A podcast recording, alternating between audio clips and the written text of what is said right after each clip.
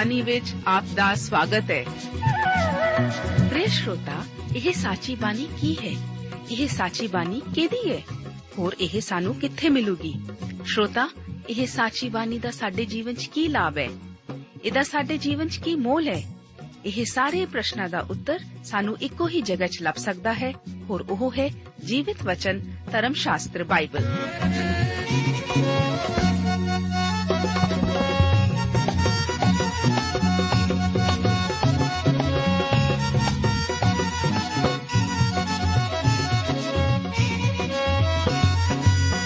ਧਰਮ ਸ਼ਾਸਤਰ ਬਾਈਬਲ। ਉਹੀ ਜੀਵਿਤ ਵਚਨ ਦਾ ਅਸੀਂ ਇਸ ਕਾਰਜਕ੍ਰਮ ਵਿੱਚ ਅਧਿਐਨ ਕਰਾਂਗੇ।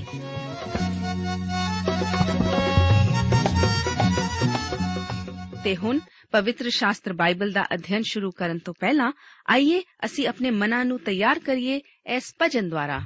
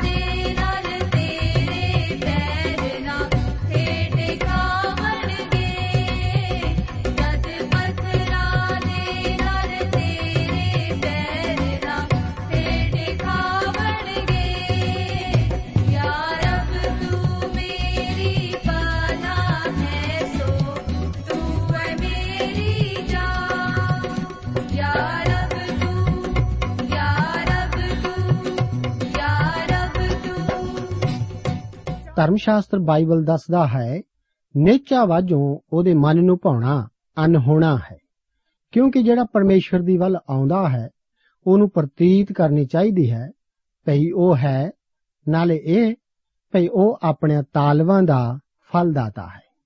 ਪਿਆਰੇ ਅਜ਼ੀਜ਼ੋ, ਮੈਂ ਆਪ ਦਾ ਅੱਜ ਦੇ ਇਸ ਬਾਈਬਲ ਅਧਿਨ ਪ੍ਰੋਗਰਾਮ ਵਿੱਚ ਗਿਣਤੀ ਦੀ ਪੋਥੀ ਦੇ 33 ਅਤੇ 34 ਅਧਿਆਇਾਂ ਦਾ ਅਧਿਨ ਕਰਨ ਲਈ ਸਵਾਗਤ ਕਰਦਾ 33 ਅਧਿਆਇ ਦਾ ਮੁੱਖ ਵਿਸ਼ਾ ਹੈ ਇਸرائیਲੀਆਂ ਦੇ ਮਿਸਰ ਤੋਂ ਲੈ ਕੇ ਜਰਦਨ ਤੀਕ ਦਾ ਸਫ਼ਰਨਾਮਾ।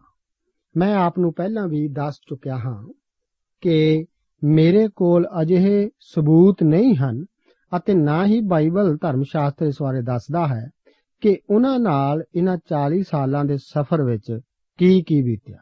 ਸਿਰਫ ਕੁਝ ਹੀ ਘਟਨਾਵਾਂ ਉੱਤੇ ਬਾਈਬਲ ਧਰਮ ਸ਼ਾਸਤਰ ਚਾਨਣ ਪਾਉਂਦਾ ਹੈ। ਇਸ ਵਿੱਚ ਸਿਰਫ ਉਹਨਾਂ ਥਾਵਾਂ ਦਾ ਜਿੱਥੇ ਉਹਨਾਂ ਨੇ ਡੇਰੇ ਲਾਏ, ਉਸੇ ਦਾ ਹੀ ਵੇਰਵਾ ਹੈ। ਆਓ ਪਹਿਲੀ ਅਤੇ ਦੂਜੀ ਆਇਤ ਨੂੰ ਪੜ੍ਹਦੇ ਹਾਂ।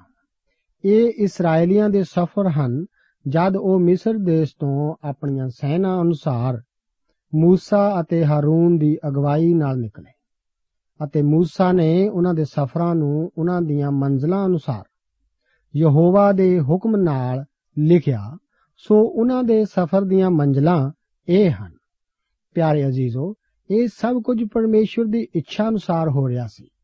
ਜ਼ਬੂਰਾਂ ਦਾ ਲੇਖਕ ਜ਼ਬੂਰ 77 ਦੀ 20 ਆਇਤ ਵਿੱਚ ਲਿਖਦਾ ਹੈ, ਤੈਂ ਆਪਣੀ ਪਰਜਾ ਦੀ ਮੂਸਾ ਅਤੇ ਹਾਰੂਨ ਦੇ ਹੱਥੀਂ ਇੱਜੜ ਦੀ ਨਿਆਈ ਅਗਵਾਈ ਕੀਤੀ।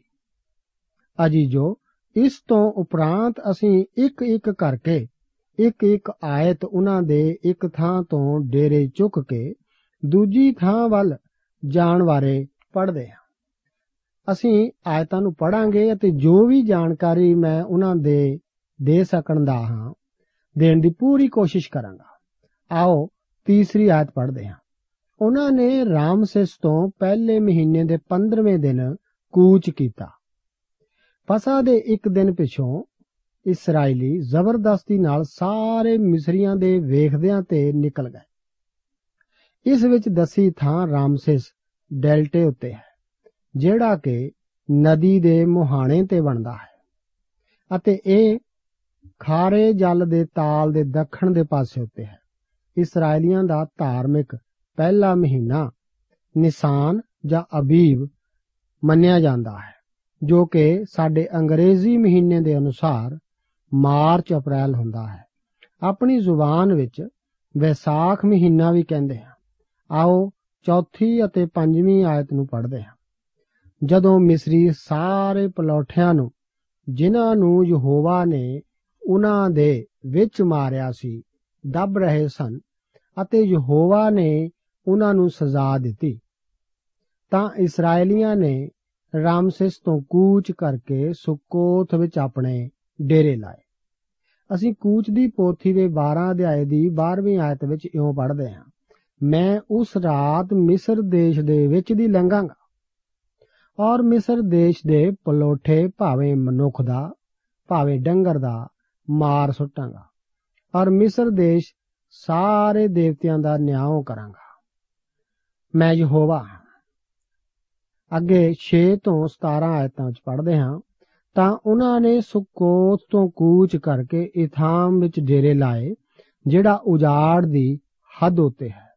ਫਿਰ ਇਥਾਮ ਤੋਂ ਕੂਚ ਕਰਕੇ ਉਹ ਪੀ ਹਹੀਰੋਥ ਨੂੰ ਮੁੜੇ, ਜਿਹੜਾ ਬਿਆਲ ਸਫੋਨ ਦੇ ਅੱਗੇ ਹੈ ਅਤੇ ਮਿਗਦੋਲ ਦੇ ਅੱਗੇ ਉਹਨਾਂ ਨੇ ਡੇਰੇ ਲਾਏ। ਤਾਂ ਹਹੀਰੋਥ ਦੇ ਅੱਗੋਂ ਕੂਚ ਕਰਕੇ ਉਹ ਸਮੁੰਦਰ ਦੇ ਵਿੱਚੋਂ ਦੀ ਲੰਘ ਕੇ ਉਜਾੜ ਦੇ ਵਿੱਚ 3 ਦਿਨ ਦਾ ਸਫ਼ਰ ਕਰਕੇ ਮਾਰਾ ਵਿੱਚ ਡੇਰੇ ਲਾਏ ਅਤੇ ਮਾਰਾ ਤੋਂ ਕੂਚ ਕਰਕੇ ਉਹ ਏਲੀਮ ਨੂੰ ਆਏ, ਜਿੱਥੇ ਪਾਣੀ ਦੇ 12 ਸੋਤੇ ਔਰ 70 ਖਜੂਰ ਦੇ ਵਿੱਚ ਸਨ। ਸੋ ਉੱਥੇ ਉਹਨਾਂ ਨੇ ਡੇਰੇ ਲਾਏ। ਫਿਰ ਉਹਨਾਂ ਨੇ ਇਲੀਮ ਤੋਂ ਕੂਚ ਕਰਕੇ ਲਾਲ ਸਮੁੰਦਰ ਕੋਲ ਡੇਰੇ ਲਾਏ ਅਤੇ ਲਾਲ ਸਮੁੰਦਰ ਤੋਂ ਕੂਚ ਕਰਕੇ ਸੀਨ ਦੀ ਉਜਾੜ ਵਿੱਚ ਡੇਰੇ ਲਾਏ। ਤਾਂ ਸੀਨ ਦੀ ਉਜਾੜ ਤੋਂ ਕੂਚ ਕਰਕੇ ਦਫਕਾ ਵਿੱਚ ਡੇਰੇ ਲਾਏ। ਤਾਂ ਦਫਕਾ ਤੋਂ ਕੂਚ ਕਰਕੇ ਆਲੂਸ਼ ਵਿੱਚ ਡੇਰੇ ਲਾਏ। ਤਾਂ ਆਲੂਸ਼ ਤੋਂ ਕੂਚ ਕਰਕੇ ਰਫੀਦੀਮ ਵਿੱਚ ਡੇਰੇ ਲਾਏ। ਪਰ ਉੱਥੇ ਉਹਨਾਂ ਦੇ ਪੀਣ ਦੇ ਪਾਣੀ ਨਹੀਂ ਸੀ। ਫਿਰ ਰਫੀਦੀਮ ਤੋਂ ਕੂਚ ਕਰਕੇ ਸਿਨਈ ਦੀ ਉਜਾੜ ਵਿੱਚ ਡੇਰੇ ਲਾਏ ਅਤੇ ਸਿਨਈ ਦੀ ਉਜਾੜ ਤੋਂ ਕੂਚ ਕਰਕੇ ਕਿਬਰੋਥ ਹੱਤ ਆਵਾ ਵਿੱਚ ਡੇਰੇ ਲਾਏ ਅਤੇ ਕਿਬਰੋਥ ਹੱਤ ਆਵਾ ਤੋਂ ਕੂਚ ਕਰਕੇ ਹਸੇਰੋਥ ਵਿੱਚ ਡੇਰੇ ਲਾਏ। ਪਿਆਰੇ ਅਜ਼ੀਜ਼ੋ 6ਵੀਂ ਆਇਤ ਦੇ ਇਥਾਮ ਤੋਂ ਬਾਅਦ ਪਰਮੇਸ਼ਵਰ ਨੇ ਇਸرائیਲੀਆਂ ਦੀ ਅਗਵਾਈ ਬੱਦਲ ਦੇ ਥੰਮ ਅਤੇ ਅੱਗ ਦੇ ਥੰਮ ਦੁਆਰਾ ਕੀਤੀ। ਅਸੀਂ ਇਹ ਕੂਚ ਦੀ ਪੋਥੀ 13 ਅਧਿਆਏ ਦੀ 22 ਆਇਤ ਵਿੱਚ ਪੜ੍ਹਦੇ ਹਾਂ ਬੱਦਲ ਦਾ ਥੰਮ ਦਿਨ ਨੂੰ ਅਤੇ ਅੱਗ ਦਾ ਥੰਮ ਰਾਤ ਨੂੰ ਉਹਨਾਂ ਲੋਕਾਂ ਦੇ ਅੱਗੋਂ ਕਦੀ ਨਾ ਹਟਿਆ ਅਤੇ ਉਹਨਾਂ ਨੇ ਆਪਣੇ ਡੇਰੇ ਇਸ ਕਾਰਨ ਹਟਾਏ ਕਿਉਂਕਿ ਮਿਸਰੀ ਆਪਣੀਆਂ ਫੌਜਾਂ ਲੈ ਕੇ ਉਹਨਾਂ ਮਗਰ ਆ ਗਏ ਸਨ ਅਸੀਂ ਤੀ ਜਾਣਦੇ ਹਾਂ ਕਿ ਕਿਸ ਤਰ੍ਹਾਂ موسی ਨੇ ਲਾਲ ਸਮੁੰਦਰ ਨੂੰ ਸੁਕਾ ਦਿੱਤਾ ਅਤੇ ਕਿਸ ਤਰ੍ਹਾਂ ਉਹਨਾਂ ਮਗਰ ਆਉਂਦੇ ਸਾਰੇ ਮਿਸਰੀ ਘੋੜਿਆਂ ਸਮੇਤ ਸਮੁੰਦਰ ਵਿੱਚ ਹੀ ਮਰ ਗਏ ਅਤੇ ਜਿਸ ਦਿਨ ਉਹ ਮਿਸਰ ਤੋਂ ਨਿਕਲੇ ਸੀ, ਉਸੇ ਦਿਨ ਉਹ ਸਿਨਈ ਉਜਾੜ ਵਿੱਚ ਪੁੱਜੇ। ਇਸ ਵਿੱਚ ਕਈ ਅਜਿਹੇ ਨਾਂ ਹਨ ਜਿਨ੍ਹਾਂ ਦਾ ਕੋਈ ਵੇਰਵਾ ਨਹੀਂ ਮਿਲਦਾ। ਆਓ 18 ਤੋਂ ਲੈ ਕੇ 20 ਆਇਤਾਂ ਨੂੰ ਪੜ੍ਹਦੇ ਹਾਂ। ਤਾਂ ਹਸੇਰੋਤ ਤੋਂ ਕੂਚ ਕਰਕੇ ਰਿਬਮਾ ਵਿੱਚ ਡੇਰੇ ਲਾਏ ਅਤੇ ਰਿਬਮਾ ਤੋਂ ਕੂਚ ਕਰਕੇ ਰਿਮੋਨ ਪਾਰਸ ਵਿੱਚ ਡੇਰੇ ਲਾਏ। ਤਾਂ ਰਿਮੋਨ ਪਾਰਸ ਤੋਂ ਕੂਚ ਕਰਕੇ ਲਿਬਨਾ ਵਿੱਚ ਡੇਰੇ ਲਾਏ।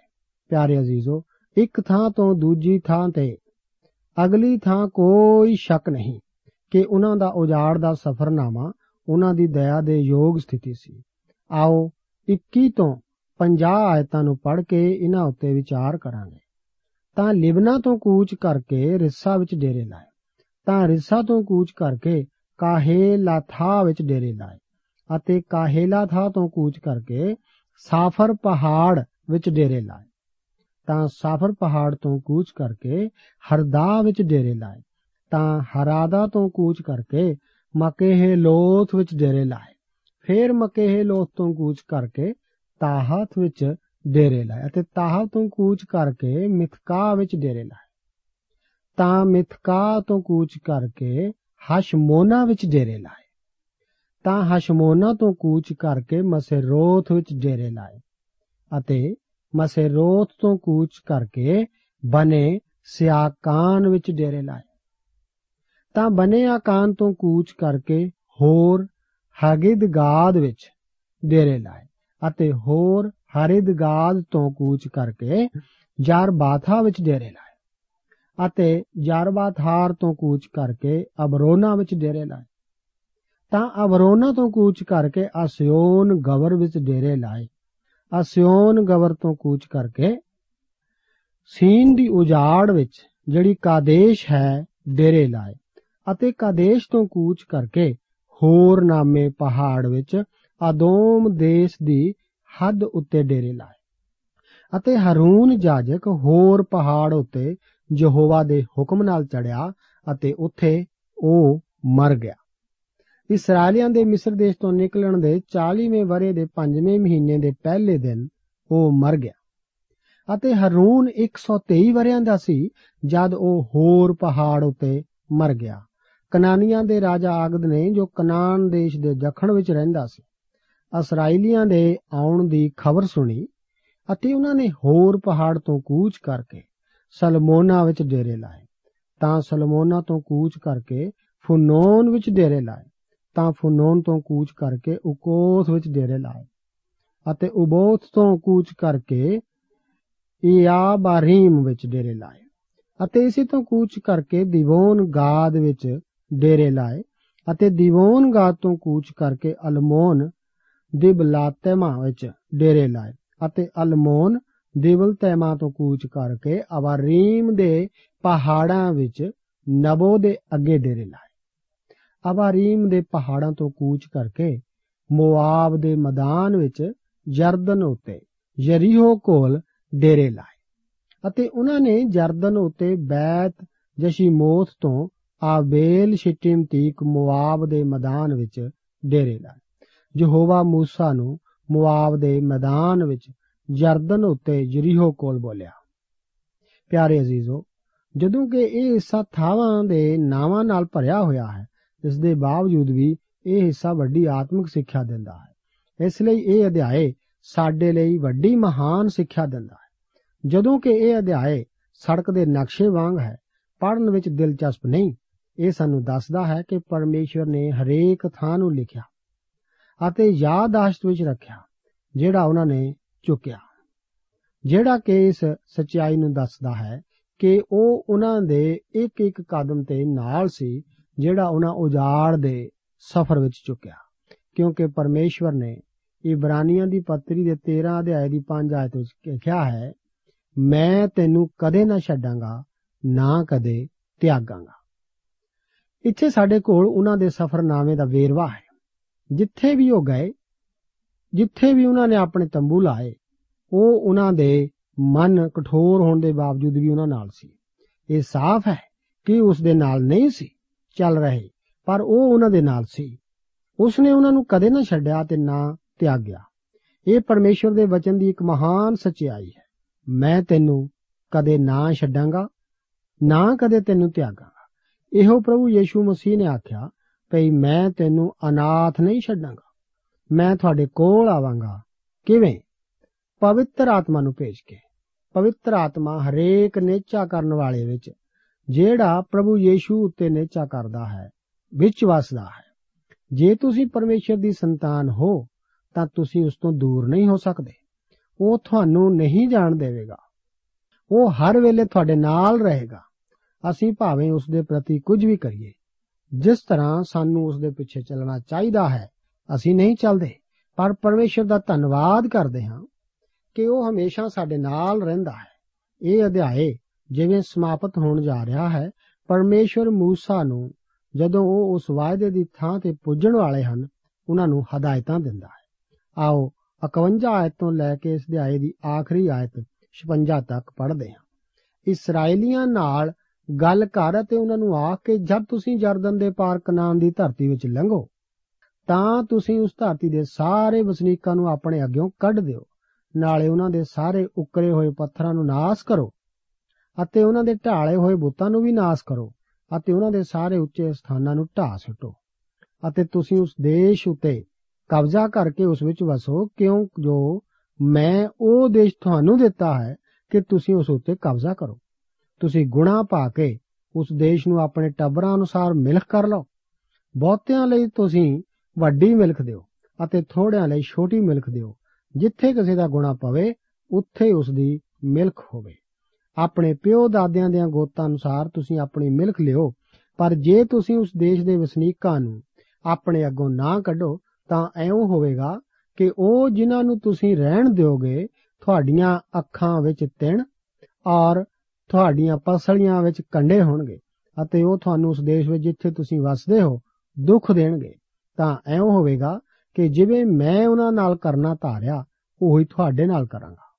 ਪਿਆਰੇ ਅਜ਼ੀਜ਼ੋ ਇਹ ਇੱਕ ਅਜਿਹਾ ਹਿੱਸਾ ਹੈ ਜਿੱਥੇ ਕਈ ਸਵਾਲ ਕਰਦੇ ਹਨ ਕਿ ਇਹ ਪਰਮੇਸ਼ਵਰ ਦੇ ਸਖਤ ਦਿਲ ਬਾਰੇ ਦੱਸਦਾ ਹੈ ਕਿ ਉਹਨਾਂ ਸਾਰਿਆਂ ਨੂੰ ਕੱਢ ਦਿਓ। ਆਓ ਮੇਰੇ ਨਾਲ ਜ਼ਬੂਰ 24 ਦੀ ਇੱਕ ਆਇਤ ਨੂੰ ਪੜੋ ਧਰਤੀ ਅਤੇ ਉਸ ਦੀ ਭਰਪੂਰੀ ਯਹੋਵਾ ਦੀ ਹੈ, ਜਗਤ ਅਤੇ ਉਸ ਦੇ ਨਿਵਾਸੀ। ਇਹ ਉਸ ਦੀ ਧਰਤੀ ਹੈ, ਜੋ ਕੁਝ ਉਹ ਚਾਹੁੰਦਾ ਹੈ ਕੀਤਾ ਜਾਵੇਗਾ। ਉਸ ਨੇ ਉਹਨਾਂ ਦੇ ਸਾਰੇ ਬੁੱਤਾਂ ਉੱਚੇ ਸਥਾਨਾਂ ਨੂੰ ਢਾਉਣ ਲਈ ਆਖਿਆ, ਕਿਉਂਕਿ ਸਾਡਾ ਪਰਮੇਸ਼ਰ ਨਹੀਂ ਚਾਹੁੰਦਾ ਕਿ ਅਸੀਂ ਬੁੱਤ ਪ੍ਰਸਤੀ ਕਰੀਏ। ਮੇਰੇ ਅਜ਼ੀਜ਼ੋ, ਮੇਰੇ ਕੋਲ ਆ ਕੇ ਇਹ ਨਾ ਆਖੋ ਕਿ ਪਰਮੇਸ਼ਵਰ ਨੂੰ ਅਜਿਹਾ ਕੋਈ ਹੱਕ ਨਹੀਂ। ਅਸਲ ਵਿੱਚ ਇਹ ਇੱਕ ਦਇਆ ਦਾ ਕੰਮ ਸੀ। ਪਰਮੇਸ਼ਵਰ ਆਉਣ ਵਾਲੀਆਂ ਨਸਲਾਂ ਨੂੰ ਬਚਾ ਰਿਹਾ ਸੀ। ਮੇਰੇ ਅਜ਼ੀਜ਼ੋ, ਪਰਮੇਸ਼ਵਰ ਨੂੰ ਨਾ ਕੋਸੋ। ਆਓ, ਇਸ ਦੇ ਨਾਲ ਅਸੀਂ ਅਗਲੇ 34ਵੇਂ ਅਧਿਆਏ ਵੱਲ ਜਾਂਦੇ ਹਾਂ। ਇਸ ਅਧਿਆਏ ਦਾ ਵਿਸ਼ਾ ਹੈ ਮਿਲਖ ਦੀ ਵੰਡ।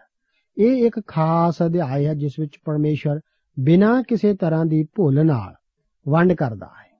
ਪਿਆਰੇ ਅਜ਼ੀਜ਼ੋ, ਇਹ ਕਨਾਨ ਦੇਸ਼ ਪਰਮੇਸ਼ਵਰ ਨੇ ਉਹਨਾਂ ਨੂੰ ਦਿੱਤਾ। ਆਓ ਪਹਿਲਾਂ ਅਸੀਂ ਇੱਕ ਤੇ ਦੋ ਆਇਤ ਨੂੰ ਪੜ੍ਹ ਕੇ ਇਸ ਦੀਆਂ ਹੱਦਾਂ ਨੂੰ ਵੇਖੀਏ। ਤਾਂ ਯਹੋਵਾ ਨੇ موسی ਨੂੰ ਬੋਲਿਆ ਇਸਰਾਇਲੀਆਂ ਨੂੰ ਹੁਕਮ ਦੇ ਕੇ ਆ ਕੇ ਜਦ ਤੁਸੀਂ ਕਨਾਨ ਦੇਸ਼ ਵਿੱਚ ਵੜੋ, ਇਹ ਦੇਸ਼ ਉਹ ਹੈ ਜਿਹੜਾ ਤੁਹਾਡੀ ਮਿਲਖ ਲਈ ਮਿਲੇਗਾ।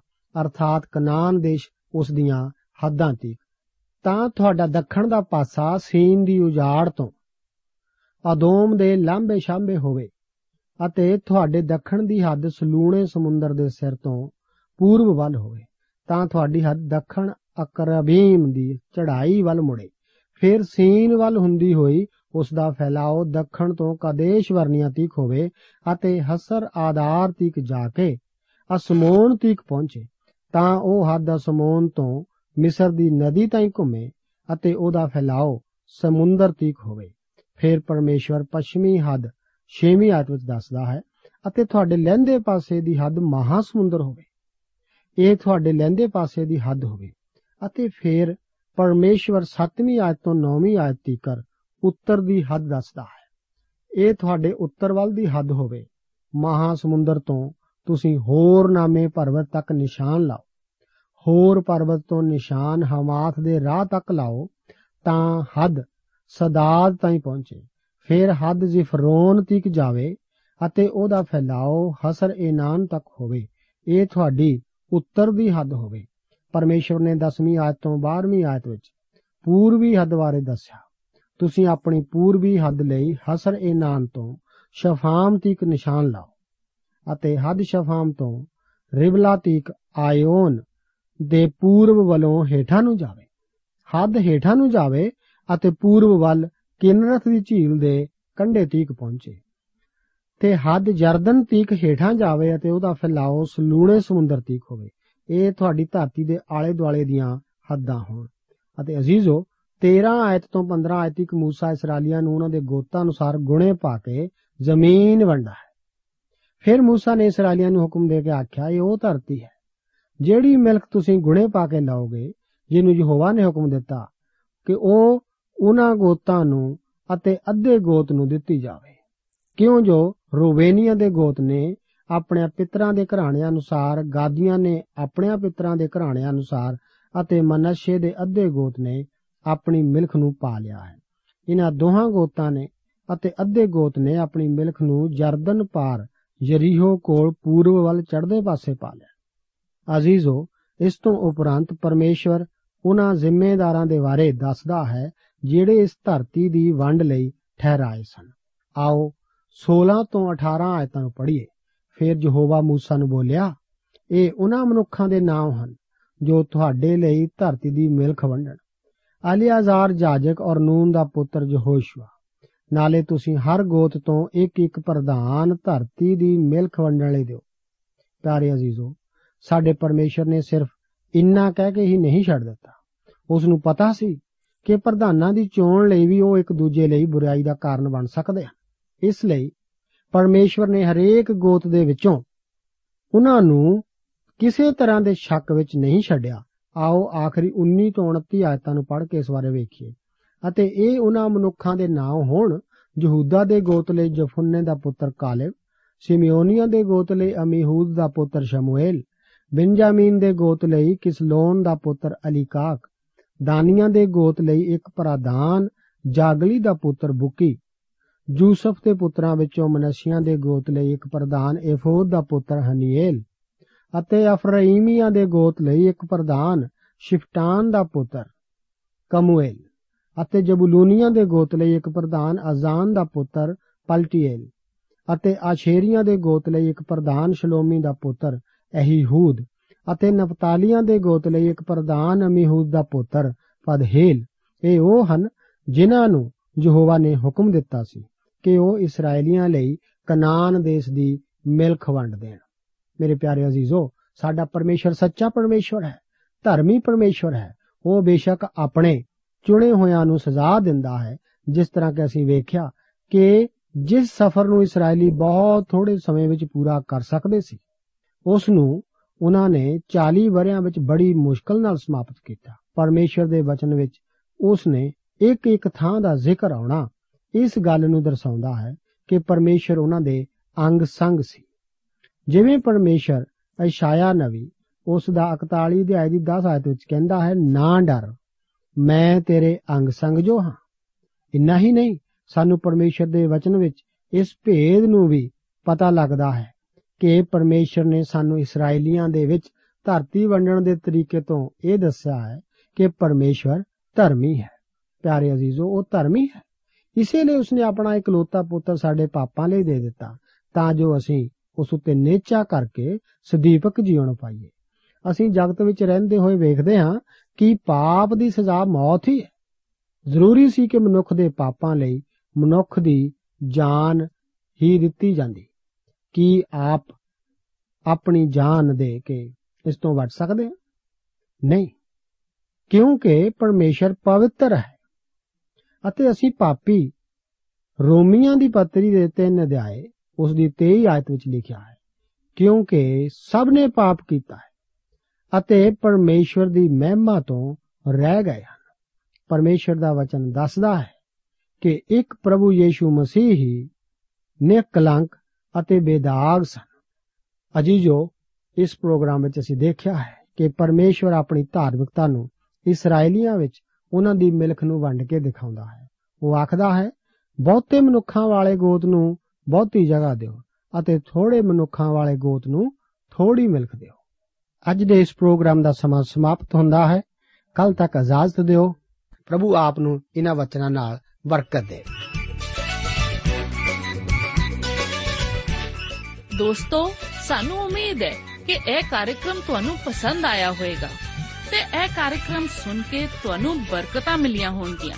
ਜੇ ਤੁਸੀਂ ਇਹ ਕਾਰਜਕ੍ਰਮ ਦੇ ਬਾਰੇ ਕੁਝ ਪੁੱਛਣਾ ਚਾਹੁੰਦੇ ਹੋ, ਤੇ ਸਾਨੂੰ ਇਸ ਪਤੇ ਤੇ ਲਿਖੋ। Program Sachi Bani, post box number 1715 sector 36 Chandigarh 160036 ਪਤਾ ਇੱਕ ਵਾਰ ਫੇਰ ਸੁਣ ਲਓ program Sachi Bani post box number 1715 sector 36 Chandigarh 160036 ਸਾਡਾ ਈਮੇਲ ਪਤਾ ਹੈ punjabi.ttb@twr.in ਪਤਾ ਇੱਕ ਵਾਰ ਫੇਰ ਸੁਣ ਲਓ punjabi.ttb@twr.in ਹੁਣ ਸਾਡੇ ਪ੍ਰੋਗਰਾਮ ਦਾ ਸਮੇਂ ਸਮਾਪਤ ਹੁੰਦਾ ਹੈ। ਉਮੀਦ ਹੈ ਅਗਲੇ ਪ੍ਰੋਗਰਾਮ ਵਿੱਚ ਤੁਹਾਡੇ ਨਾਲ ਫੇਰ ਪੇਂਟ ਹੋਏਗੀ। ਰੱਬ ਤੁਹਾਨੂੰ ਬਰਕਤ ਦੇ।